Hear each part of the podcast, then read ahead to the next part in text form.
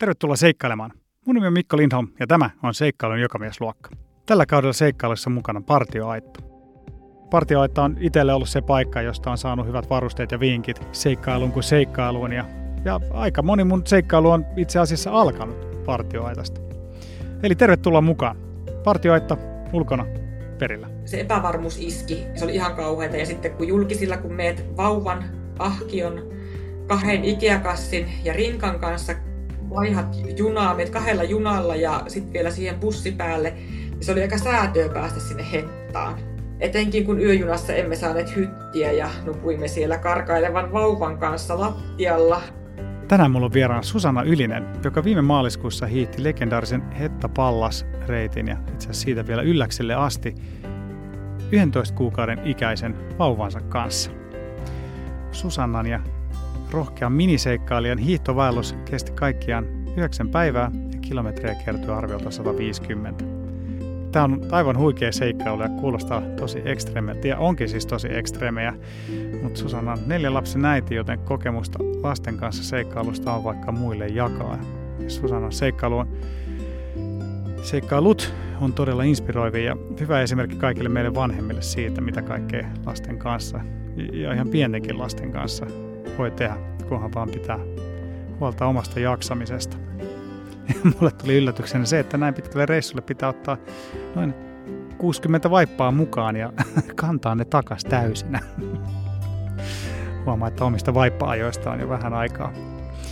No mutta hei, mennäpäs asiaan. Äh, niin joo, Susanna löytää Instasta äh, nimimerkillä Jes Susanna, YE Susanna. Käykää tsekkaa loistavia kuvia tältä ja lukuisilta muilta seikkailulta. Tervetuloa seikkailuun jokamiesluokkaan, Susanna Ylinen. Kiitos, mahtavaa olla mukana. Joo, ja mahtava saada sut vieraaksi. Me tota, ollaan chattailtu tässä näitä vuosien varrella muutamaan otteeseen ja nyt viimein onnistu, onnistu tota, treffit. Sä oot puhelimen päässä nyt, mistä sä soittelet? Asun Jyväskylässä täällä Keski-Suomessa. Mites syysloma suju? Aika kivasti. Oltiin Rukalla ja itse asiassa ennen tätä meidän Rukan perhelomaa me vaellettiin tämän meidän puolitoistavuotiaan kanssa ensiksi luostolta pyhälle ja koska se ei riittänyt, niin heti sitten putkeen vielä toi pidempi karhunkierros. Eli kaksi puoli viikkoa ollaan ulkoiltu hyvin pitkälti. Okei, okay, wow. Aika mahtavaa. Jos mä luonnehtisin sua sanolla intohimoinen urheilija, niin mä veikkaan, että mä varmasti hirveästi liiottele. Ehkä jotain semmoista. Kerro vähän sun taustaa ja vähän lajeja, mitä kaikkea sä harrastat. No oikeastaan mulle maistuu kaikki semmoiset lajit, jotka, jotka tehdään ulkona ja jotka kestää pitkään. Et oli sitten, no aikaisemmin katumaratonajakin on juossut, mutta polkujuoksukisojen myötä matkat on pidentynyt ja on tehnyt ultria ja muutaman sataisen kisan tai pidemmänkin. Ja sitten pitkät hiihdot, umpihankihiihdot, vapaat, pertsat, tasurit, kaikki pitkän matkan luistelut, kaikki pitkät ulkolajit ja uimiset ja muut. Et ei oikeastaan ole niinkään lajilla väliä, kunhan ollaan vaan pihalla. Oletko aina, aina tykännyt tuommoisista pitkä, pitkäkestoisista niin urheilusuorituksista vai oletko herännyt tähän vasta myöhemmin? No mä oon aina tykännyt olla ulkona ja mä oon aina tykännyt niin kuin hiihtää pitkiä lenkkejä, juosta ja semmoistakin niin kuin naperosta saakka. Mutta oikeastaan käänteen tekevä oli silloin ehkä kaksikymppisenä, kun silloin mä jotenkin luulin, että tehdään vain yhtä lajia per päivä, mutta sitten tuli koin valaistumisen ja tajusin, että multisporttia tekemällä voi urheilla koko päivän, vaihtaa vaan lajia, niin sitten ei tavallaan tule mitään vammoja tai semmoisia, että kun se kuormitus hajaantuu ja sitten voikin pidentää matkoja ja pidentää aikoja, niin ja nälkä on kasvanut syödessä koko ajan ja matkat on pidentynyt. Ja... Joo, mä tiedän, että johtuuko se siitä, että onko tullut mukavuuden halua, että jos ne vauhdit vähän laskee, niin sitten on tavallaan kivempi painaa pidempää, vai että niin kuin, miten päin se sitten on mennyt, että matkat pitenee. Sä oot myös neljän lapsen äiti ja näissä sun kaikissa seikkailuissa, mitä sä oot tehnyt, niin mua ehkä eniten kiinnostaa se, että sä oot seikkaillut tosi paljon sun lasten kanssa, niin kuin sä tuossa alussa sanoit. Sä et ole antanut sen haitata, haitata sun seikkailuja päinvastoin. Kerro, miten sä oot saanut lapsiperheelämän ja näiden pitkäkestoisten seikkailujen yhdistämisen onnistumaan? No oikeastaan silloin, kun mun vanhin lapseni oli kaksivuotias, niin me oltiin Jenkeissä käymässä ja siellä sitten tutustuttiin paikallisen ää, niin kuin länsi, anteeksi, mikä länsi, länsirannikon sporttikulttuuriin. Ja sitten oli tosi jännä huomata, että miten siellä urheiltiin ihan tosi paljon lasten kanssa. Että siellä oli kaiken näköisiä multisportkärriä ja oli yksi tai kaksi tai kolme lasta kyydissä ja hiihettiin lapset perässä. Ja sit sieltä silloin 2008 ostettiin juoksukärrit ja se mullisti jotenkin mun tavaan ajatella äitiyttä. Et silloin mä olin ajatellut, että pitää odottaa miestä kotiin, että pääsen lenkille, tai milloinkaan minun aika ja milloinkaan sinun aika. Mutta sen jälkeen jotenkin hoksasin sen, että voi hyvänen aika. Että tekemällä lasten kanssa voi tehdä niin paljon enemmän ja voi olla päivät pääksytysten pihalla silloin, kun lapset on pieniä ja kun on vapaalla kotona. Et jotenkin siitä se sitten lähti. Ja meille on kertynyt sitten laatikkopyörää ja hiihtokärriä ja ahkiota ja sellaista, mitkä ovat tavallaan mahdollistaneet sen, että nyt lasten kanssa pystyy tekemään tosi paljon asioita. Ja lapset on innokkaana lähdössä mukaan. Joo. Ja sitten oikeastaan niin kuin mullakin niin kuin se homma lähti repeämään silloin ehkä kymmenisen vuotta sitten. Et silloinhan mun pisimmät lenkit mä olin tehnyt lasten kanssa. Et se, että jos mä kävin luistelemassa vaikka, niin mä saatoin heittää se 75 kilsan lenkin niin kuin lapsen päiväunien aikana lapsi oli noissa juoksukärryissä nukku tai mun luistelun ajan, tai että kun lähdettiin pyöräilemään, niin lasten, lapsi oli mukana meidän pisimmällä, tai on ollut kaikilla pyöräretkillä, mutta meidän pisimmilläkin pyöräretkillä, kun pyöräiltiin Jyväskylästä Saksaan. Et en mä olisi ehkä yksin, jotenkin en mä, en mä tullut lähteneeksi, mutta lasten kanssa se on ollut niin. yhtä seikkailua jotenkin. Joo, kuulostaa kyllä todella hienolta. Te olette saanut perhe-elämän yhdistettyä seikkailemiseen. Aika hyvin, mutta saanko tehdä paljastuksen? No, totta kai. Ensimmäisellä pyöräretkillä, silloin kun mä sain laatikkopyörän, niin mä heti seuraavana päivänä halusin kokeilla, että no, kun mulla on laatikkopyörä, joka on siis semmoinen pyörä, jossa on niinku rungossa kiinni se laatikko, ja silloin meillä oli tämmöinen köyhän miehen ratkaisu, eli ihan vanerilaatikko tässä pyörässä kiinni. Ja kun mies sai sen kasattua, niin mä ajattelin, että mä lähden seuraavana päivänä testaamaan sitä. Että laitan lapset kyytiin ja ajan sillä Helsinkiin. Mutta ei jää joku 185 päivää ekana päivänä ja 150 kilsaa tokana päivänä. Et helppo nakki, eikö? Ja sitten pääsin Helsinkiin, pääsin tosi hyvin, oltiin yksi yö Lahessa siinä välissä ja sitten rupesin tekemään muitakin retkiä, kävin Kuopiossa lasten kanssa 150 kilsaa ja mökillä 185 kilsaa, semmoisia pidempiä rupeamia. Ja mies oli sitä mieltä, että hän ei lähde mukaan, että, että ei, ei, ei siitä tule mitään, että lasten kanssa noin pitkiä matkoja, kun eihän yksikään jaksa. Niin. Ja ei yksikään ole niin kuin mitään mieltä lähteä niin kauaksi. Mutta sitten kun se katsoi sitä meidän touhua, mun ja silloin kahden lapsen touhua sen kesän, niin sitten hän ajatteli, että jos se kerran teiltä onnistuu noin hyvin keskenään, niin ehkä ne seikkailut ei epäonnistu sillä, että hänkin lähtee mukaan. Ja sitten hänkin on sitten sen jälkeen kyllä lähtenyt mukaan ja ollaan yhdessä tehty viikkojenkin Mahtavaa. pyöräreissuja. Siis joo, vielä palaan tuohon, että siis sä pyöräilit kahdessa päivässä semmoisen laatikkopyörällä Jyväskylästä Helsinkiin lasten kanssa. Okei. Okei. La- laulu aina ylämäessä, että jaksaa, jaksaa. Ei vitsi, mitä jos mahtavaa. Oli, jos, jos oli vähän tota jyrkempää mäkeä, niin kuin tuossa on, kun tulee tuossa pikkuteitä Vääksyn ja Sysmän kautta, Joo. niin sitten parhaimmillaan se vanhempi lapsi ju- hyppäsi laatikosta, puulaatikosta pois ja juoksi rinnalla ja minä pyöräilin pienimmällä vaihteella mäkiä ylös. Oi vitsi, aivan mahtavaa. Joo, mä veikkaan, että jokaisesta näistä sun seikkailusta saisi niin oman, oman jaksonsa, mutta me tota, ajateltiin, että puhutaan teidän viime helmikuisesta reissusta, jolloin sä olit teidän Kuopuksen kanssa hiihtovaelluksella tällä legendaarisella Hetta Pallasreitillä, ja te menette Hetasta Pallakseen ja siitä vielä Ylläkselle. Ja. Teidän Kuopus oli silloin 11 kuukautta vanha. Ja kun mä kuulin, kuulin tästä näin, mä ajattelin, että wow, että, että toi on niinku, toi on aika monelle aikuisellekin niinku mieletön seikkailu, ton reitin hiihtäminen talvella. Kun mä kuulin, että sä oot lähdössä sinne vauvan kanssa, niin mä ajattelin, että nyt on kyllä semmoinen seikkailu, että tästä on pakko, tota, pakko saada tehtyä jakso.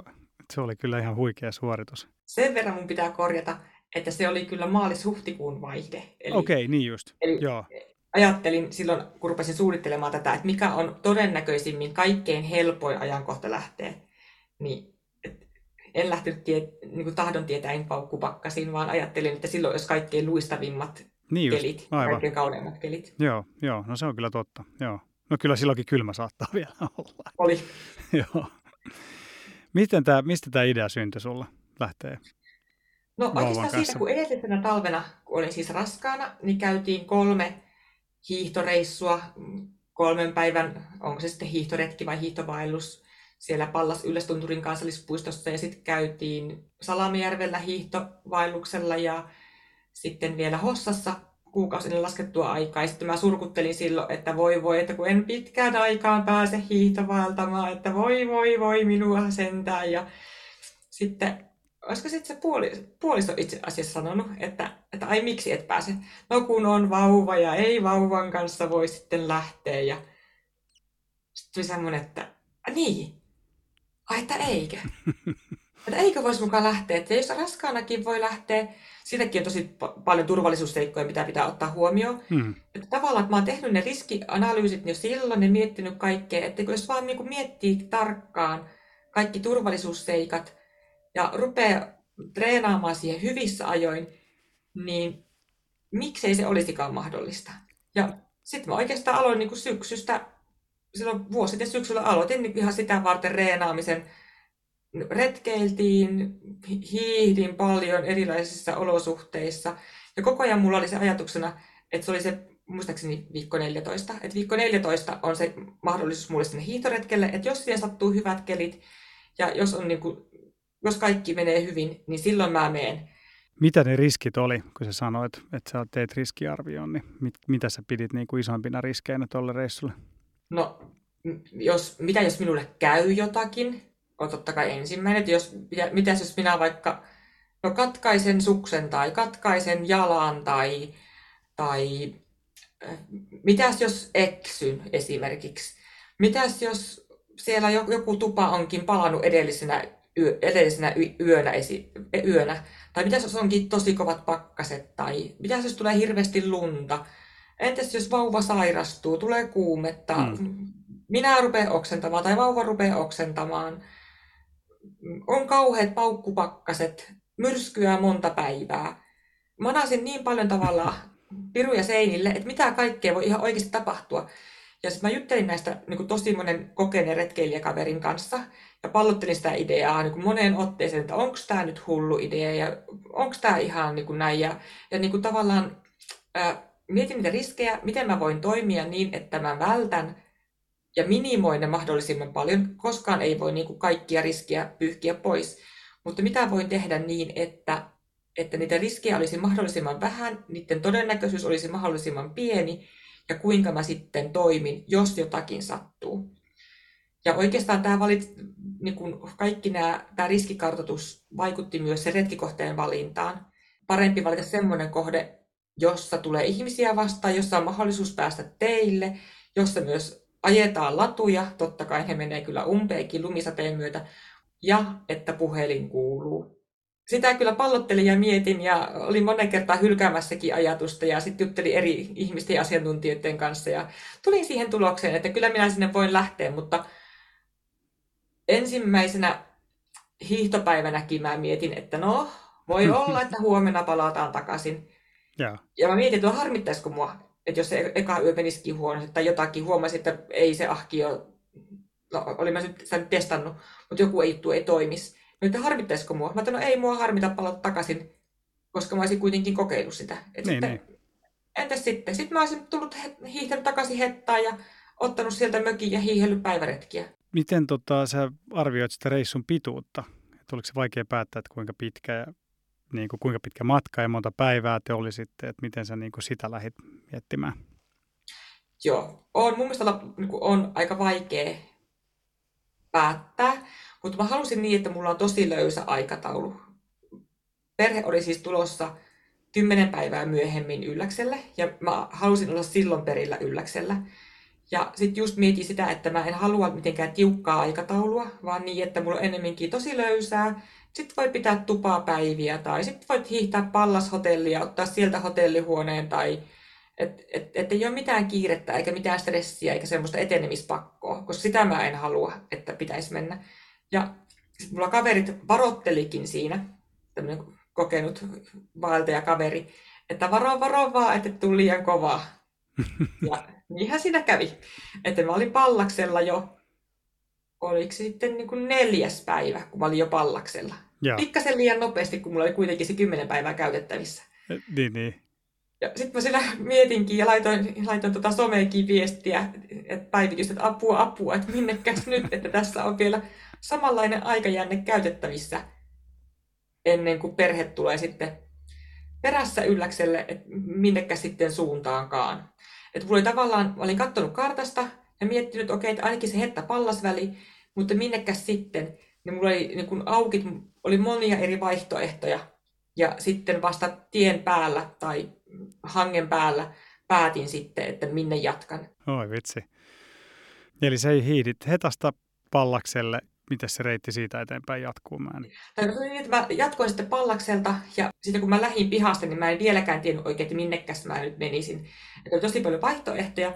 Sitten mä yllätin jopa itseni ja hiihin sinne Pallasjärven rantaan. Mä olin kuullut sitä kehuja, että se on tosi ihan se Pallasjärvi ja siellä on kolme autiotupaa vierekkäin tai suht lähekkäin, niin mä hiihinkin sinne Pallasjärvelle, eli lähdenkin sitten niin kuin itään päin. Ja sitten mä päätinkin, että no, mä lähden hiihtämään kohti kohti Yllästä ja olin saanut siis tosi hyvät tiedot hangesta ja noista moottorikelkkareiteistä ja epävirallisista Ilmatieteen laitoksen moottorikelkkareiteistä tuolta Pallaksen luontokeskukselta. Sinne kiitokset kaikesta avusta.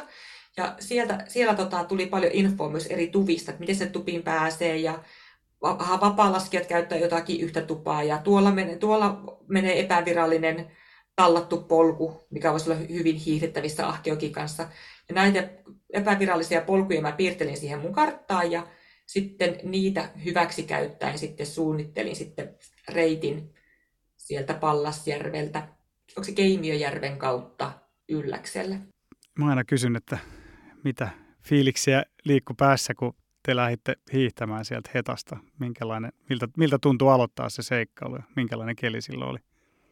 No siis ylipäätään mua jännitti se lähtö ihan hirveästi. Ja edellisenä päivänäkin mä vielä mietin, että voi ei, että pitäisikö mun perua koko homma. niin. Että pitäisi, jos mä jäisin vaan kotiin, olisin miehen kainalossa ja kävisin, kävi, käytäisiin vaan päivisin hiihtämässä ajetuilla laduilla hiihtokärrin kanssa, että se olisi tosi helppoa. Ja onko tässä oikeasti mitään järkeä, kun mä niitä kaikkia mun kamoja vielä speksasin. Siitä haluan kiittää kyllä kans retkeilijäystäviäni, että oli tosi hyvä speksailla sitä, että montako varaa sauvaa ja mitä kaikkea otetaan mukaan. Niin se epävarmuus iski, se oli ihan kauheata. Ja sitten kun julkisilla, kun meet vauvan, ahkion, kahden Ikea-kassin ja rinkan kanssa vaihat junaa, meet kahdella junalla ja sitten vielä siihen bussipäälle, niin se oli aika säätöä päästä sinne hettaan. Niin, se oli aika seikkailu päästä ylipäätään lähtöpisteeseen.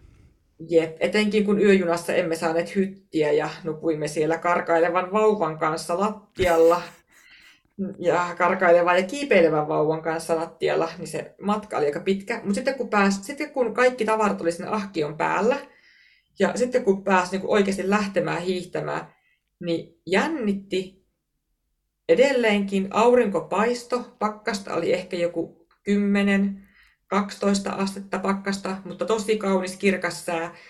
Ja sitten oli vaan semmoinen, että no ei se mitään, nyt lähetään ja jos tullaan huomenna, niin sitten tullaan takaisin. Mutta jos tämä nyt onnistuu, niin että annetaan sille nyt mahdollisuus. Mm. Joo. siinä vaiheessa niin oli jo semmoinen nautinto, että vaikka vähän jännitti, niin se ei ollut mitään semmoista pakokauhua enää, että apua perun, vaan että no lähdetään katsomaan ja lähdetään kokeilemaan. Joo, niin se varmaan sitten kun pääsee varsinaisesti liikkeelle, niin helpottaa sitten, että voi mm. keskittyä mm. siihen eikä tarvitse vaan niin ajatella, että mitä jos, mitä jos. Ja sitten kun kaikki kampet oli mietitty jo ja kaikki jutut oli jo mukana, niin ei ollut mitään semmoista, että olisi pitänyt enää arpoa siinä vaiheessa. Niin just. No, minkälaiset kamppeet teillä oli mukana? Että hiihtovaellukselle itse ainakin osaan kuvitella, mitä itse pakkaisin mukaan, mutta en osaa kyllä yhtään kuvitella, mitä pitää pakkaa 11 kuukautiselle vauvalle mukaan. Että minkälaisia varusteita vauva tarvitsee talvivaellukselle? No Mähän on tosi paljon ulkoillut lasten kanssa, säällä kuin säällä, ja ollaan ollut minus kolmessa kympissäkin useita tunteja pihalla. Eli siinä mielessä mua ei jännittänyt ollenkaan se, että osaanko mä pukea lasta tarpeeksi. Eli meillä lähti, lapselle lähti taljapussi, joka on semmoinen lampaan taljapussi, joka tuli sinne ahkioon. Ja sen lisäksi mulla oli muun muassa semmoinen nalgenen perus retkeilijän vesipullo, jonka pystyi laittamaan villasukkaan sinne kuumat vedet ja, ja sitten sinne lapsen taljapussin sisälle. Ja sitten sit lapsella, kun on siellä vielä lisäksi talvivaatteet, kaikki monta kerrosta villaa, Joo. niin sitten sen jälkeen vielä pystyy pistämään kaiken päälle kovalla pakkasella mun taukotakki, joka on semmoinen paksu untuva takki. Eli niin kuin, mulla ennemminkin haasteena on se, että minä en ylipukisi lasta. Niin, niin. Tuolla hiihtoreissullakin täytyy myöntää, että joku kerta oli niin, että kun itse vähän paleli, niin sitten pakkasin lapselle vielä yhden kerroksen lisää. Ja lapsella oli ennemminkin sitten hikiset sormet Joo. hikiset varpaat. Eli, mutta lapsi tarvitsi siis tosi paljon vaatetta ja monta kerrosta villaa. Ja sitten sillä myöskin, että ää, pakkasin lapselle aika paljon varavaatteita. Lähinnä kaikki oli niitä villasia tai merinavillasia vaatteita sillä, että jos sattuu joku kostumaan, niin sitten se, että lapsella on aina riittävästi kuivaa vaatetta. Ja kaikkihan ten tietää, että ei se ahkio, ahkiossa miltään tunnu, kun sillä on tavaraa. No tuntuu se, mutta lasten vaatteet painaa niin vähän. Niin, niin. lapsilla oli siis paljon vaatetta. Sen lisäksi mulla oli vaippoja.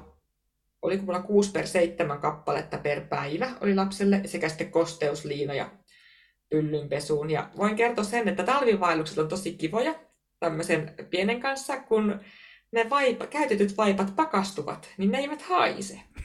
Niin suosittelen kaikille lapsiperheille talvivaelluksia, koska se on aika mukava, kun ne tulee siellä ahkiossa ilmaiseksi ne käytetyt vaipat, ja sitä paitsi ne on kovettunut semmoisiksi koppuroiksi, niin ne ei tota, aiheuta hajuhaittoja. Totta, totta. Itsellä on vaippaa joista sen verran aikaa, että en mä tullut ajatelleeksikaan. Tota, siis, kuinka paljon sulla piti olla siis vaippoja mukana? Mulla oli 6 per 7, 6, 6 tai 7 per päivä, eli noin, se tekee sen 60-70 vaippaa Aivan. suurin piirtein. Niin just, eli pelkästään se vaippojen määrä on aika valtava. On, mutta toisaalta ne tyhjät vaipat painaa noin 30 grammaa, tai itse asiassa varmaan vähän vähemmän, koska nykykoko painaa 30 grammaa, niin se on joku 27 grammaa ehkä. Joo, Niin se, että ne ei kuitenkaan sitten niin kuin tyhjänä käyttämättömänä paina niin paljon, niin niitä mieluummin ottaa sitten ekstrana vähän lisää, totta kun kai että joo. joutuu sitten sompailemaan sen kanssa, että jos vaipat ei riitäkään. Siitäkin on kokemusta, kun venytin vähän yhtä vaellusta. Niin täytenähän ne sitten painaa aika paljon enemmän, että sitähän sitä Kyllä. painoa tulee. Yövaippa, laskin juuri, mittasin, että yövaippa saattaa painaa jopa 300 grammaa niin, niin. käytön jälkeen. Että, sit jos miettii, että jos tekee viikon reissun eikä pääse tiputtamaan niitä pois, niin rinkka ei todellakaan kevene. Se päinvastoin saattaa olla painavampi takaisin tullessa. Todellinen kevytretkeilijä ylinen. Joo, mielenkiintoinen asia. Joo, ei ihan ekaksi tule ajatelleeksi. Mutta takaisin ne on tuotava. Niin, niin. Eh, Kuinka paljon se sun ahkio paino sitten kaikki ne varusteineen? Itse asiassa en tiedä. Mulla on, mulla on monesti ollut, niin kun mä oon aina rinkan, mutta sitä ahkioa Niin, vaikea. en saanut missään punnittua. Joo, Mutta olisi se huomattavasti painavampi kuin koskaan aikaisemmin, niin kuin jos miettii, että mulla on ollut rinkka 15-17 kiloa näillä mun niin kuin lapsen kanssa tehdyillä reissuilla, niin olisi huomattavasti painavampi, kun miettii, että se pelkkä ahkio taitaa painaa, vaikka sanoa, että 8 kiloa ahkio. Varmaan jotain sitä luokkaa. Ja sitten sen lisäksi mulla oli kuitenkin tällä retkellä oli kylmäsavulohta ja oli pizzaa ja oli limpparia. Jätskiä en tällä kertaa ottanut mukaan, mutta oli niin kuin, herkut oli kyllä kohillaan. se on tärkeää. Mitäs teidän päivät kulu sitten sen vaelluksella? No mä pyrin tekemään aika samanlaista rytmiä kuin kotonakin, koska mun mielestä on tosi hyvä, että kun rytmi pysyy, niin mä tiedän, että milloin mä pystyn etenemään. Eli aamusta, kun noustiin ylös, jos oli noin joskus seitsemän aikaa, kahdeksan aikaa heräiltiin, niin pari tuntia oltiin hereillä. Sitten leikittiin ja puuhattiin ja syötiin ja sitten sen jälkeen, kun rupesi olla ensimmäisiä väsymerkkejä, niin ei muuta kuin äkkiä tavarat kasaan ja pakettiin ja kaveri kyytiin. Ja sitten mä tiesin, nukkuu sen noin about kolme tuntiakin jopa. Niin sit, etenkin jos liikkuu koko ajan. Eli sitten seuraavat kolme tuntia liikuttiin koko ajan ja sitten jos piti käydä vaikka hotellihelpotuksessa tai no siellä ei hangella jossakin, niin sitten piti koko ajan hytkyä, että lapsi ei heilu, herää sieltä kyydistä. Eli sitten heiluttiin ja liikuttiin siihen saakka, että oli seuraava joku taukopaikka. Ja mä olin katsonut aina taukopaikan niin, että, että vähintään oli niinku tuulelta suojassa, että pystyi pysty, tota, oli jossakin vähän alempana johonkin jossakin tota, kuusen juurella tai oli joskus joku kota tai, tai tupa kisattu matkan varrelle niin, että pidettiin sitten taukoja, sitten syötiin ja leikittiin ja puuhattiin ja sitten kun taas alkaa olla väsymerkkiä, niin sitten taas seuraava noin pari tuntinen sitten sinne yöpaikkaan. Ja sitten yöpaikassa, mikä oli muuten itse asiassa tuskasinta, niin oli se, että kun tultiin yöpaikkaan, niin sittenhän ei vaihettu mitenkään kuivia vaatteita, vaan eikä ruvettu tekemään vesiä sulattamaan lumesta, vaan sitten ruvettiin syöttämään vauvaa. Mm-hmm. Eli se oli niin kuin se tuskainen hetki, kun oot hikoillut päivän ja sulla on kosteet vaatteet ja vaikka sä vedätkin sen taukotakin päälle, niin silti rupeaa tulemaan vähän kylmä, mutta jos toinen haluaa rintamaitoa, niin sitten annetaan hänelle niin pitkän rintamaitoa, että hän on tyytyväinen.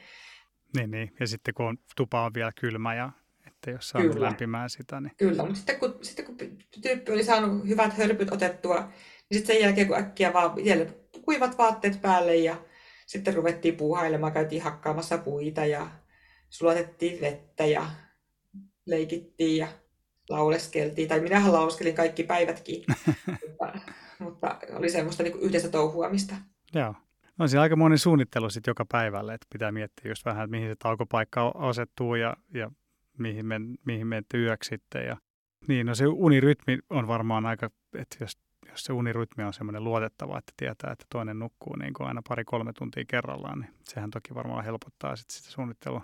Joo, se helpotti tosi paljon. Ja sitten mä luulen, että sekin myös helpotti, että kun se oli ihan sama päivä nyt kuin meillä kotonakin. Meillä kotonakin oli samalla tavalla, että herättiin seitsemältä ja yhdeksältä ladulle ja tyyppi nukkui sen aikaa, kun mä hiihin. Niin, niin tavallaan sille kaverille ei ollut mitään uutta. Ja samalla tavallakin, että me syötiin lounas, sitten niin kotonakin lähdetään aina ulos ja ollaan ulkoilla sen jälkeen. Niin periaatteessa ei se kaveri varmaan edes huomannut hirveästi eroa muuta kuin, että on vähemmän leikkikavereita. samalla tavalla ulkoilla ja samalla tavalla se hytkyy siellä kyydissä. Niin, niin. Samalla tavalla ollaan, ollaan pihalla. Joo. Oliko siellä autiotuvilla muuta porukkaa siihen aikaan? Että toihan on aika suosittu reitti, niin siellähän saattaa joskus olla tuvat hyvinkin täynnä, mutta sitten taas on, se niin on hiljaisempia viikkoja, jolloin ei, ei ole paljon porukkaa. No toihan oli viikko 14, ja sehän on niin kuin yksi suosituimmista viikoista, koska Joo. se on silloin, kun on niin kuin helpommat olosuhteet ja varmemmat olosuhteet. Ja mähän yritin äh, ottaa niitä tota, petipaikkoja varaustuvista, mutta en saanut yhdestäkään, koska kaikki olivat täyteen puukattuja. Okay. Ja mäkin mietin, että oh no, että ihanko totta, että näin varattua, mutta yhdessäkään tuvassa ei ollut ketään muuta kuin me. Ja jos oli samassa yhteydessä varaustupa, niin sielläkään ei ollut porukkaa. Eli jostakin syystä kato oli käynyt, ja porukka ei siis ollut käyttänyt myöskään niitä varattuja paikkoja. Saatiin olla ihan keskenään. Joo, mahtavaa. Tai niin mahtavaa, en mä tiedä, olisiko se ollut sitten helpompaa, että olisi ollut muuta, muuta, muuta seuraa siellä hapukäsiä, vai oliko se, olit se tyytyväinen siihen, että saitte olla keskenään ja lauleskella kaikessa rauhassa? No kyllä mä olin tyytyväinen siihen. Yleensä ottaen ihmiset suhtautuu tosi positiivisesti. Niin. Ja ja ne, ne kohtaamiset, mitä on ollut, niin on tosi ihania ollut tuolla niin kuin luonnossa. Mutta sitten on ainakin netin keskustelupalstoilta joskus erehtynyt jonkun kommentin lukemaan, että, että ai kamalaa, että ei lasta saa viedä sinne autiotupaan, että sehän saattaa ään, ääntelehtiä siellä. Ai että, kyllä, että meidän lapsi on kyllä, että en mä, en mä huutavaa lasta veisi kyllä autiotupaan, se olisi tosi epämukava itselle. Mutta että jos joku siellä ääntelehti, niin ne on kyllä kuorsaavat isot miehet. Että, mutta että ei sinällä itse olisi haitannut, jos joku olisi ollut siellä, ellei jos olisi sattunut sitten semmoinen, joka kokee epämukavaksi sen, että siellä on lapsi. No ihmiset pahoittaa mieleen kuka mistäkin asiasta, mutta me oltiin tuossa syyslomalla just pyöräreissulla Saarisella siellä UKK-puistossa kahden kuorsaavan miehen ja parin teini-ikäisen pojan kanssa. Ja voin kyllä sanoa, että aika paljon meteliä lähti meidän porukasta. kyllä. Siinä yhden, yhden tota, vauvan ääni olisi ollut pientä siihen verrattuna. no itse asiassa meidän vauvahan ääntelehti tosi vähän, että ensimmäisenä yönä sehän ei pihahtanutkaan, oli pakkasta minus 10 astetta tuvassakin, kun siinä oli vaan semmoinen avotakka. Ja mähän jo rupesin huolestumaan, että onko mä pukenut sille tarpeeksi päälle sille niin. yöaikana, kun se on ihan hiljaiset. minun piti tökkiä se yöllä hereille. Että muuten olisi varmaan ollut ensimmäinen yö ikinä, että nukkuu kokonaan yön putkeen, mutta sit, siis nukkuu ihan todella hyvin ja ihan ei kyllä paljon ääntelehtinyt yöllä. Niin, Vähemmän niin. kuin kotona. Joo, mutta sitten pitää aina mennä, mennä tökkimään. Kyllä. Jos menee liian hyvin, niin sitten niin. joo, joo. Minkälaista palautetta sä oot ylipäätään saanut noista sun seikkailuista? Sä sanoit, että, tai toi oli mulle yllättävää, että toi näkökulma, että ei, ei saisi mennä autiotuville pienten lasten kanssa. Mutta miten ylipäätään ihmiset on suhtautunut? No pääosin on saanut positiivista. Joo. Kyllä varmaan 99 prosenttia positiivisia, mutta tulee niitäkin yksityisviestejä, että pitää tehdä sosiaalihuoltoon ilmoitus sinusta, metsässä on vaarallista, Okay. Siellä on petoja, siellä on karuja, että ymmärrät tyttönen, mitä sinä oikein teet. Tai että mm. naisen paikka on nyrkin ja hellan välissä, ei missään metsässä. Miksi ihmeessä lähdet ilman puolisoasi, edesvastuutonta. Että tulee kyllä välillä kaiken näköistä, mutta pitää muistaa, että suurin osa on semmoista, että hei, kiitos inspiraatiosta. Niin. Että on sitä osattu tehdä ennenkin, että nyt ehkä että ehkä tässä on tämmöinen parikymmentä, 30 vuosikymmentä, että ei ole niin paljon retkelty ehkä lasten kanssa, mutta ei tarvitse mennä varmaan kuin 70-80-luvuille, että on ollut ihan perusjuttua, että lapsetkin kulkee retkillä mukana. Tosi kiva kuulla. Niin, se sanoi, että teillä on aikamoisia herkkuja mukana. Mitäs kaikkea te söitte? Itse asiassa lapsi, kun se oli kuitenkin oli 11 kuukautta, ei ollut enää pelkällä rintamaidolla. Mulla, nyt, nyt mun piti miettiä myös lapsen ruuat. Aivan. Että jos ensimmäiset kaksi vaellusta, niin kuin pitempää vaellusta meni sillä, että pel- meni pelkällä maidolla, niin nythän mulla oli hänellekin mukana ruokaa. Ja mä mietin itse asiassa, mitkä on semmoisia hyviä ruokia myöskin hänelle. Että me syötiin tosi paljon samoja puuroja, samoja pastoja, perunanmuussia ja niin semmoisia perus kuivattuja retkiruokia. Mutta sitten sen lisäksi mulla oli Naperolle mukana niitä pussiruokia. Eli semmoisia pussipuuroja ja pussipastoja, pussilasagneja, jotka voidaan imeä suoraan sitä pussista. Mm, aivan. Ne oli tosi käteviä. Mä otin joka aamu otin kaksi semmoista sulamaan, koska nehän aina enemmän tai vähemmän jääty. Mä otin kaksi sulamaan popariin niin, että mulla oli niin kuin heti valmista taskulämmintä ruokaa kaverille tarjota. Eli kun tuli nälkä, niin mä pystyin heti antamaan, eikä niin, että mä rupean laittamaan keitintä ja sitten menee puoli tuntia ennen kuin on lumet sulatettu ja ruoat valmiina, niin mulla oli pussiruokia kaverille niin kuin kaksi kappaletta per päivä. Sen lisäksi me jaettiin sitten niin kuin yhteiset ruuat. Niin just. Ja sitten mitä omia ruokia oli, niin joka päivälle oli, tota, oli proteiinipatukkaa ja oli leipäparia ja puuroa ja mysliä ja sen lisäksi oli sitten aina hyvät isot ateriat. Et nyt tiesin nyt kokemuksesta jo, että ekaksikin vaelluksella menee paljon energiaa, mutta sitten se, että kun syöttää myös lasta, niin se energiansaanti on, tai energian tarve on oikeasti vielä paljon isompi. Niin sitten herkuteltiin kyllä ihan urakalla ja muun muassa kolmet pizzat taisin syödä siinä matkan varrella. Miten sä ne pizzat valmistit? Tota, laitoin tuohon kamiinan päälle paistin pannulle ja sitten oi, oi. jossakin tuvassa oli semmoinen kynttilä, semmoinen metallikynttilä, tämmöinen kynttiläalunen. Laitoin sen kynttiläalusen siihen kanneksi vielä. Niin sehän oli siis ihan taivaallisen hyvää. Kylmä savulohta siihen pakastepizzan päälle vielä vähän, niin ai että. Taas Oi, mä lauloin, kun oli niin hyvä. Sitten kun koko päivä hiihtänyt ja sitten kun saa sen tommosen pizzan, niin oi että. Mun pitää päivittää kyllä mun talvivaellus menu. Toi kuulostaa kyllä. Ei mulle tullut mieleenkään, että voisi ottaa pakastepizzaa. Tai sanoit, se jäätelöä, niin sulla ei nyt ollut mukana, mutta sitten sulla on joskus ollut. Joo, mulla oli vuosi sitten mukana, ei, anteeksi, kaksi vuotta sitten mukana Aino jäätelöä. Oi vitsi, toihan on ihan nerokasta. Se oli ihan huippu, niin neljäntenä vaelluspäivänä oli kaveri synttärit. Ja mä, olin, mä olin yllätyksenä raahannut sinne Aino jäätelön koko sen neljä päivää. Oi vitsi, ihan loistavaa. Vaikuttaa kyllä, että sä oot valmistautunut kyllä todella hyvin huomaa kyllä, että te olette paljon reissannut ja paljon valmistautunut. Joo, ja ehdottomasti se auttoi, että oli tehnyt niin monta reissua vauvan kanssa niin kuin tässä ihan lähiaikoina, jos mietit vuoden aikana, jos vauva teetti nyt 11 kuukautta silloin sillä reissulla, niin se, että oli tehnyt, tehnyt jo kaksi pidempää vaellusta ja sitten muita niin kuin pienempiä retkiä aika paljon siihen päälle, niin kyllähän se tosi paljon auttaa. Mutta sitten ehkä vielä siltikin tai vielä tärkeämpää tai tärkeää on myöskin se, että ihan oikeasti viettää päiviä ulkona niin kuin muutenkin arjessakin sen lapsen kanssa.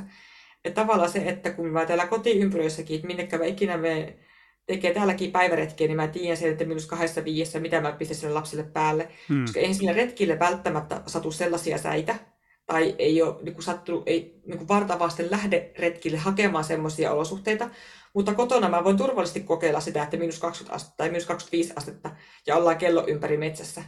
Niin, että kun on matalampi kynnys testata ja kokeilla, ja sitten voi tulla aina kotia lämmittelemään. Niin tavallaan on mun mielestä hyvä kerryttää niitä kokemuksia ihan myös arjessa mm. ja tässä lähiympäristössä, ettei aina tarvitse lähteä kaikkia kokemuksia keräämään minnekään kauemmaksi. Siis Hetta Pallasreittihän on ihan siis Suomen huikeimman näköinen maisemien puolesta, niin miten, miten sä koit, tai miten te koitte ne maisemat? Heittekö te nauttia niistä? Joo, siis mä, mä en oo, siis olen hiihtänyt Saariselällä kyllä aikaisemmin, ja Ylläksen seutu on tosi tuttua, mutta se, että kun lähtee sitä hetasta, kun se on ihan oikeasti sitä avotunturia, hmm. se oli ihan mielettömän hienoa. Siis oli niin hienoa, että mä siinä vaiheessa heitin jo yhdet suunnitelmat pois, koska mun piti jäädä jo niin kuin toisena päivänä hiihtää vähän lyhyempi matka. Mutta kun oli niin kaunista ja oli niin aurinkoista ja oli niin todella hyvä näkyvyys, niin en mä voinut pysähtyä siihen. Tuli semmoinen, että mun pitää, niin kuin, mun pitää ahnehtia tätä lisää, nyt pitää vielä jatkaa matkaa ja nähdä sitä maisemaa, mikä oli siis tosi hyvä ratkaisu siinä mielessä, että seuraavana päivänä alkoi lumisada ja se kesti aika pitkään. niin sitten mä ehdin nähdä siinä alussa myöskin sitä niin kuin, tosi hienoa. Ja toisaalta se niin kuin, ehkä, ehkä vaativin avotunturiosuus tuli niinä hienoina, kauniina, kirkkaina päivinä, kun oli ne ladut vielä ihan ajetut. Et sitten vasta sit sen jälkeen tuli sitten sitä lunta, ja, mutta sitten se ei enää haitannut niin paljon, kun oli hieman metsäsempää jo niin lähestyä pallosta. Joo, joo. Miten ne kelit sattu teitä suosimaan? No meillä oli vähän kaikkea. Meillä oli miinus 20 oli kylmimmillään. Ja sitten silloin ajattelin, että pakkanen on paha, mutta miten mä taas erehdyin ajattelemaan niin, koska kyllä se, kun meni siihen nollaan asteeseen ja tuli sitä lunta hirveästi, niin kyllä se oli kaikkein raskainta. Joo. Niin kun suksenpohjat oli ihan täynnä lunta ja oli se 10 senttinen lumipatsas siellä pitkin suksen pohjaa ja ahkioki keräsi sitä lunta koko ajan, niin se oli kaikkein raskainta. Mutta meillä oli vähän kaiken näköistä, mutta oli ihan kiva, että oli kaikkea. Ja mä melkein sain hiihdosta tarpeekseni. Se on mun tavoite, että mä joskus olisi semmoinen että nyt riittää. Niin mä olin aika lähellä sitä jo. Että mä mietin, mä katsoin jo kartastakin, että tuohon tielle ei ole pitkä matka. Että pitäisikö mun luovuttaa. Se oli ehkä päivä numero, se oli päivä numero kahdeksan, eli toisiksi viimeinen päivä. Ja. Silloin mä mietin jo, että mitä jos mä hitsin tuohon tien varten ja liftaisin, ottaisin taksin ja ajaisin ylläkselle. Mutta? Mutta sitten mä tulin semmoisen, olin ajatellut, että sen yön laavussa, mutta se laavu olikin palannut. Oho. Sitten siinä vähän höngit, voi ei, että no ei se mitään, tuossa alkaa ajetut ladut, että nyt pitäisi olla helppoa, mutta olin ajettu edellisenä päivänä ja siinä oli tullut lunta ihan kunnolla ja se vaan hidastui vielä entisestään. Se oli vielä jotenkin, vielä kosteampaa ja märempää se niin. lumi. Mulla on viimeinen, kun mä katsoin kartasta, että okei, tossa on tie, ja viimeinen, se oli ehkä parista metriä sinne tielle. Se oli niinku ihan täysin, täysin umpista. Että siinä ei ollut mitään niinku ajettukaan. Ja se puoli tuntia mulla meni se 200 metriä siirtymä. että, että, että mä vaan rukoilin, että olisipa toi tie oikeasti ajettu. Sitten kun se olikin ajettu ja se olikin ihan helppo hiihtää, niin sitten tavallaan siihen loppui ne vaikeudet. Ja sitten mä hiihin vähän matkaa tieteen ja kohta pääsin jo ajetuille laduille. Sitten oli taas niin helppoa ja kevyttä ja mietin, että voi hyvänä aika, että minäkö menisin mukaan luovuttaa, että tähän ihan niin tämmöistä. Ei tässä ole niin yhtikäs mitään. Mutta musta oli kiva tavallaan niin kuin se ajatus niin kuin itsellä kuitenkin se, että et, et niin kuin koko ajan mulla oli se semmoinen niin kuin takaraivossa, että mä saan luovuttaa. Mulla oli vähän raskasta välillä, mutta se, että kun tyyppi oli tyytyväinen ja hyräili ja oli sylissä ja muuta, että sillä ei ollut mitään hätää. Mutta että jos olisi tullut jotakin, niin minä olisin nakannut sukset ja hypännyt autoon. Niin, toi kuulostaa kyllä tosi hyvältä, että, on, että siinä on niitä exit pointteja niin paljon, mistä niin, pääsee sitten tarvittaessa, tarvittaessa se pois. Ja ehkä se sitten tavallaan ei tarvitse tehdä, että jos olisi vaan semmoinen, että nyt pitää päättää, että jatkaako tästä kolme päivää vai lopetanko tähän, niin sitten se päätöskin mm-hmm. on niin kuin isompi, että nyt sitä voi koko aika katsoa, että okei, no nyt on ihan hyvä, mutta katsotaan vähän, vähän matkaa eteenpäin. Kyllä, se on totta. Sitten tavallaan ehkä jotenkin se, että kun oma kovapäisyys on ehkä karissut tässä lasten myötä, niin sitten uskaltaa tehdä enemmän, kun tietää, että aina voi perääntyä. Niin, niin. Joo. Koska jos olisi aina se, että jos ei voisi luovuttaa, niin enhän mä uskaltaisi mitään koskaan kokeilla. Mutta niin. mulla on aina, että mä pystyn aina luovuttamaan, ei, ei mua haittaa. Että vaikka jos joku ihminen tiennytkin mun suunnitelmista, niin entäs sitten? Niin, niin. Kyllä sinä aina pääsee takaisin sitten, jos haluaa. Se, ja mä en halua kuitenkaan, että retkeily loppuisi tai että tulisi semmoinen, että oikeasti olisi saanut liikaa. Mun niin. mielestä pitää aina retket lopettaa, tai urheilu tai retket, kaikki pitää lopettaa siihen fiilikseen, että olisi voinut vielä jatkaa, koska sitten on kiva, kun on se polte siihen seuraavaan reissuun. Itse kun on lasten kanssa seikkailu, niin huomaa, että pitää olla paljon enemmän sitä bufferia sille omalle jaksamiselle ja pitää jotenkin paljon tietoisemmin olla siitä, että ei saa itse niin väsyä, että jaksaa sitten huolehtia, mm-hmm. huolehtia lapsesta. Niin miten sä tuota asiaa lähestyt? No mä luulen, että mä oon niin mukavuuden halunnut ihminen, että jos miettii, että jos mä oon vaikka maratonillakin tehnyt mun omia, niin kuin, omia enkkoja tai jotakin, kun mä oon kuitenkin kisannut aika paljon, niin mähän oon saanut sitä palautetta etenkin puolisolta, että mä tuun aina hymyille maaliin, nauraen maaliin. Mä en, mä en koskaan itsestäni kaikkea, että aina vaan hymyille ja nauraen ja aina on kiva, että, niin kuin, että tekisit oikeasti joskus tosissas kerrankin, että niin kuin tuntisit, että, että, että miltä tuntuu tehdä kovaa. Mutta en mä, en mä tiedä, mä oon aina tehnyt näin ja toisaalta mä luulen, että se on mun vahvuus, että mä tiedän, että millä tasolla se mukavuus säilyy. Koska on vaikka ollut just joku sen kisa, niin sen jälkeen mulla on joka tapauksessa tungettu, laitettu aina lapsi syliin. Mä tiedän sen, että ei se mulla lopu siihen maalin, maalin tuloon. Samalla tavalla mä tiedän tuolla hiihostakin, tai hiihtopailuksessa tai muissa, että ei se lopu siihen. Ja mä luulen, että tavallaan niin ultraurheilu on auttanut siinä, että tietää ne vähäisimmätkin merkit vaikka nestevajeesta. Että olen joskus oksennellut nestevajeessa, on mennyt liian vähille energioille, tullut tärinät joskus aikaisemmin niin omilla, omien urheilujen aikana. että kun tiedän, mi, mitä niin ensimerkkejä tulee vaikkapa alhaista verensokerista, niin mä osaan heti reagoida niihin. Ja toisaalta mä tiedän myöskin se, että miten tärkeää on niin kuin, ottaa säännöllisesti energiaa. Että mä en päästä itteeni semmoiseen niin kuin nykyään ikinä ollenkaan edes omissa urheiluissa. Että varmaan kymmenen vuotta sitten on viimeksi kokenut sen, että olisi tullut tärinät alhaisesta verensokerista. Että kun tietää ja tunnistaa että ihan pienimmätkin merkit, oli sitten väsymys tai nestevaje tai, tai sitten tota, verensokerin lasku, että kun niihin reagoi aina heti, niin se tavallaan mm. auttaa siinä, että ei tule missään vaiheessa sitä, että menettäisi toimintakyvyn. Koska sehän on mun mielestä kaikkein tärkeintä, että säilyttää koko ajan toimintakyvyn, on kun vähän niin kuin askeleen edellä kaikessa koko ajan. Oot kartalla, tiedät tasan tarkkaan, missä sä oot, missä sä pääset pois tarvittaessa, missä on helpompaa, missä on haastavampaa. Tiedät, kauan sulla menee hiihtäessä tätä vauhtia seuraavaan taukopisteeseen. Mun, mun, tota, mun lempinimihän on GPS Kuitunen mun tota, oman vanhan sukunimeni mukaan. Niin se, että, niin kuin, että on tasan, tasan kartalla koko ajan, niin sehän on niin kuin, tosi tärkeää mun mielestä. Ja varsinkin, jos on lasten kanssa liikenteessä. Joo, toi on kyllä varmasti aivan totta. Miltä susta tuntui sitten, kun te pääsitte loppujen lopuksi perille? Oliko sinulla helpottunut olo vai olisit sä vielä ollut valmis jatkamaan? Viimeinen päivä, kun aukeni tosi aurinkoisena ja hienona, ja suksi luisti ja oli ihan tosi helppoa ja kevyttä ja ihanaa ja ihan mielettä. Tuli semmoinen, että, että nyt ollaan lähdössä pois. Että pitäisikö mun kuitenkin kiertää vielä tuolta, kun eihän tässä on tosi kaunis sää. Sitten mun piti katsoa sääennustetta, että okei, se lupaa edelleen huonoa keliä. Että nyt Susanna jäitä hattuun, älä innostu.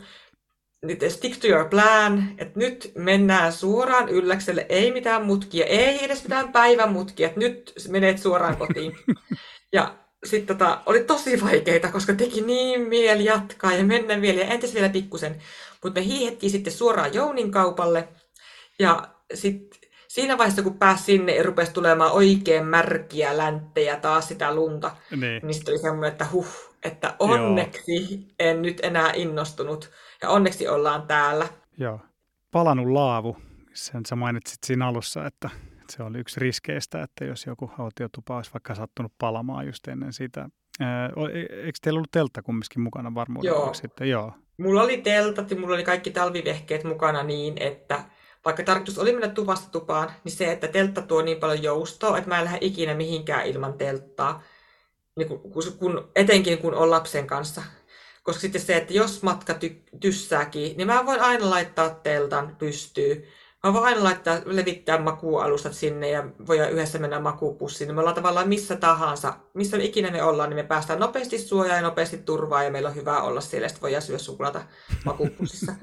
Et mun mielestä on semmoinen niin henkinenkin turva, että kun tietää, että no, jos se suksi ihan oikeasti luista ja on tosi hidasta, niin mä voin laittaa sen teltan tähän. Mutta niin. se on tavallaan mun mukavuudesta kiinni, että jos mä haluan sen lämpimän tuvan illalla, sitten mä jatkan sitä hiihtoa. Niin, niin, niin, niin. Et nyt on vähän epämukavaa, mutta illalla on tosi mukavaa. Kyllä, kyllä juuri näin. Joo. Minkälaisen teltan sä olit valinnut teille mukaan sitten? Mulla oli semmoinen kahden hengen kevyt teltta mukana, että ei mitenkään niin kuin maailman paras äh, niin kuin pitkäaikaiseen tunturissa yöpymiseen, mutta semmoisen, että kyllä sinä selviää ja oli noin noi tota, lumikiilat mukana. Ja... Joo. No sä oot pitkän aikaa seikkailuja tehnyt, jos jonkinlaisia vaelluksia talvella ja kesällä ja muita seikkailua. Miten sä niin kuin mietit, kun sä lähdet vaikka hankkimaan uusia varusteita, telttoja, makuupusseja ja tämmöisiä, jotka yleensä on aika, aika kalliitakin investointeja, niin miten sä lähdet miettimään, kun sä haluat vaikka ostaa uuden teltan? Niin... No, mun on tota semmoinen Tuli Jyväskylässä toi partioaitta, mikä on mun mielestä ollut tosi kiva liike ihan siinä, että mä oon saanut siitä alusta alkaen aika paljon neuvoja ja vinkkejä, siis ihan sekä varusteisiin, mutta myös retkikohteisiin. Ja mä, ehkä mä oon niin perinteet, että mä tykkään mennä sinne hypistelemään ja sitten juttelemaan asiantuntijoiden kanssa. Et totta kai käyn lukemassa myös netistä ja käyn lukemaan arvosteluja, mutta musta on tosi kiva, että itse näkee ja pääsee kokeilemaan niin ihan käytännössäkin niitä erilaisia välineitä ja varusteita. Sä oot varmaan niin vuosien varrella kerännyt, kerännyt sitä niin kuin varustearsenaalia sitten sulle ja teidän perheelle. On erinäistä välineistöä kertynyt ja ehkä tällä hetkellä meillä ei ole nyt niin, että pärjäisimme kaikki niin kuin kunnon talviretkellä. Että sitten pitää olla niitä joltakin jo joku makupussi sitten siihen lisäksi. Mutta kyllä niitä varusteita on kertynyt mutta ehkä se ei niin paljon haittaa. Mähän lasken aina, että paljonko käyttökustannus on per yö. Ja niin, niin. sehän Joo, siis aika hyvä. Se on tosi hyvä. Koska sitten sekin, jos alusta maksaa vaikka sen 200 euroa, niin hyvänä aika ei se ole kuin 400 yötä, niin se, enää, se on enää 50 senttiä per yö.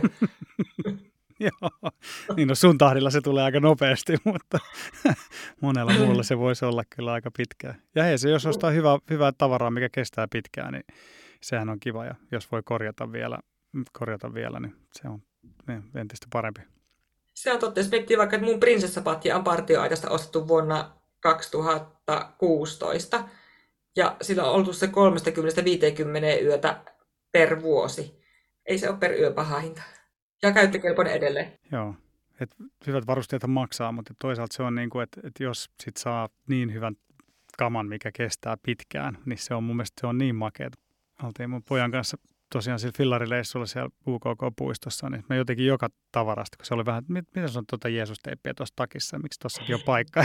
Sitten se oli, joo mä ostin 15 vuotta sitten ja tämä on vieläkin hyvä ja katso mä tuohon laitoin paikkaa tuohon noin. Ja sitten kun löytää niin, niin vakiovarusteet, tai siis semmoiset luottovarusteet, niin se on, se on kyllä todella siistiä sitten kun tietää. Sitten kun lähtee reissuun, niin tietää, että mä otan ton, ton ja ton. Ja mm. se on niin kuin myös helppoa sitten silleen. Se on ihan totta. Ja loppujen lopuksi ei sitä tarvitse niin kuin jos miettii varusteita, niin ainakin itse ajattelen niin, että niin kuin perus tämmöisellä sulamaan vaelluksella, niin kunhan sulla on tosi hyvä makupussi ja makualusta ja kengät, niin se on niin kuin se perussetti. Että tavallaan, kun panostaa niihin muutamaan juttuun, mitkä oikeasti on mukavuudeltaan niin kuin tärkeitä asioita, niin sitten loput, ne voi olla perusulkoiluvaatteita. Vaikka jos miettii, että jotkut Fjellrevenin housut, niin nehän on mulla luistelussa ja lasten kanssa pihalla ja vaelluksella ja muualla, että ei ne ole mitenkään niin pelkästään retkikäyttöön, vaan nehän kaikki retkikamppeet, niin nehän on mulla ihan arkenakin päällä. Niin, aivan, aivan. No sun arki tuntuu, tai kuulostaa olevan kyllä aika muista seikkailua ylipäätään. Joo. Ja sen verran pitää vielä sanoa, jos haluaa tutustua varusteisiin, niin Partioaitalla on siis tosi hyvä tämmöinen vuokrauspalvelu, mistä pystyy, pystyy vuokraamaan telttoja tai rinkkoja tai makuupusseja tai makualusta. Ja jos haluaa vaikka suunnitella talvivailusta, ei käy kamoja, niin sieltä voi vuokrata. Se on totta. Ja sitten ylipäätään se, että onko retkeily oma juttu niin. tai vaikka mikä teltta oma juttu. Ne on kuitenkin mielipideasioita, niin se on mun mielestä ihan tosi hyvä vaihtoehto, että pystyy vuokraamaan ja kokeilemaan. Joo. No hei, tota, mitäs teillä on seuraavaksi suunnitteilla? Tai te olette tämän, tämän reissun jälkeen ehtinyt tehdä yhtä sun toista jo, mutta tota, onko nyt tulevaksi talveksi jotain semmoista suunnitelmaa? Tai... No siis, mä just tulin vaellukselta silloin viikko Aivan. sitten, oltiin kuusi päivää. Mä en ole kaikkia juttuja vielä edes purkanut, tota, koska tultiin kotia siis toissa päivänä. Joo.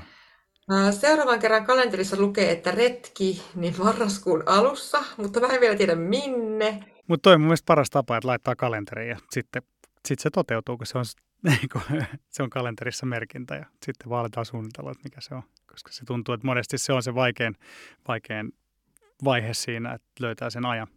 Se on totta. Ja sitten vaikka tämä hiihtovaelluskin, mulla oli se viikko 14, niin mähän päätin siis kohteen kaksi päivää ennen. Et siihen saakka mä arvoin vielä, että mikä on se mun kohde. Tämä hettäpallaskin tuli sitten sieltä jostakin puskista. Joo, no mutta se on mielettömän kaunis reitti ja loistava valinta kyllä. Mm. Hei, kiitos Susanna, että tulit vieraaksi ja kiitos, että saatiin nauttia tästä teidän seikkailusta. Kiitos Mikko. Kiitos. Kiitos vielä kerran Susanna ja kiitos kaikille teille kuulijoille, että olitte jälleen kerran mukana. Laittakaa palautetta Instaan ja jos kuuntelette tätä Spotifysta, niin ottakaa podcasti seurantaan ja Spotify on tullut arvostelu toiminto. Jos koette, että tämä podcasti ansaitsee viisi tähteä, olisi aivan mahtavaa, jos käytte klikkaamassa sinne viisi tähteä. Sillä keinoin saadaan seikkailun ilosanoma leviämään ympäri Suomen. Jos taas ette koe, että tämä ansaitsisi viisi tähteä, niin laittakaa mulle palautetta tulemaan, niin mä tiedän, miten parantaa. Ja hei, vielä kerran kiitos Partioaitalle, että olette mukana tällä tuotantokaudella. Kuten me tuossa puhuttiin, Partioaitalla on loistava vuokrauspalvelu, josta saa retkeilyvarusteita tilanteeseen kuin tilanteeseen. Siellä on telttoja, makupusseja, makualustoja, rinkkoja muun muassa. Eli jos olette lähdössä seikkailulle sopiva teltta puuttuu, käykää tsekkaamassa sieltä. Hei, ensi kerralla meillä on uudet seikkailut siihen asti. Seikkailemme siinä. Jakso.fi